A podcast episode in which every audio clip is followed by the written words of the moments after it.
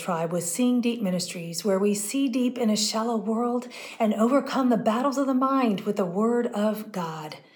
Y'all, I have some good news for us. Sin has no more power on those who have been crucified with Christ. What does that mean? Listen in today as we discuss how we can be free from sin. The Bible reading today is from Romans chapter 6 through 8, and the verse of the day is Romans 6, verses 6 and 7. For we know that our old self was crucified with him so that the body ruled by sin might be rendered powerless, so that we may no longer be enslaved to sin, since a person who has died is freed from sin. Have you been crucified with Christ? What does that mean? Thanks be to God, it does not mean that we have to go through a literal crucifixion. Our Lord went through that on our behalf. He was a substitutionary death offered on our behalf for our sins. Being crucified with Christ is symbolic for a spiritual truth.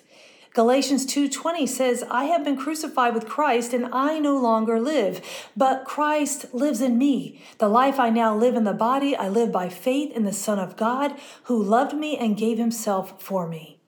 In context, Paul asked the question at the beginning of Romans 6 if we should go on sinning now that grace covers us. Romans 6, verses 1 through 7. What shall we say then? Are we to continue in sin so that grace may increase? Far from it. How shall we who died to sin still live in it? Or do you not know that all of us who have been baptized into Christ Jesus have been baptized into his death? Therefore, we have been buried with him through baptism into death, so that just as Christ was raised from the dead through the glory of the Father, so we too may walk in newness of life. For if we have become united with him in the likeness of his death, certainly we shall also be in the likeness of his resurrection knowing this, that our old self was crucified with him in order that our body of sin might be done away with, so that we would no longer be slaves to sin. For the one who has died is freed from sin. Ellicott's commentary puts this incredible reality that is ours in Christ this way. The Christian's union with the crucified Christ binds him also to crucify or mortify the sinful desires of this body, of his body. Thus, he is released from the dominion of those desires. But this is not all. Just as Christ passed from the cross to the resurrection and overcame death's once for all, exchanging for it a life wholly dependent upon God, so too his followers must consider themselves cut off irrevocably as if by death itself from sin, and living with a new life dedicated and devoted to God through their participation in the death and life of Jesus Christ, their Lord. Do you notice an important word in there? Consider or reckon. We have a choice. Sin no longer has dominion. We who have accepted Christ's salvation no longer have to live in sin.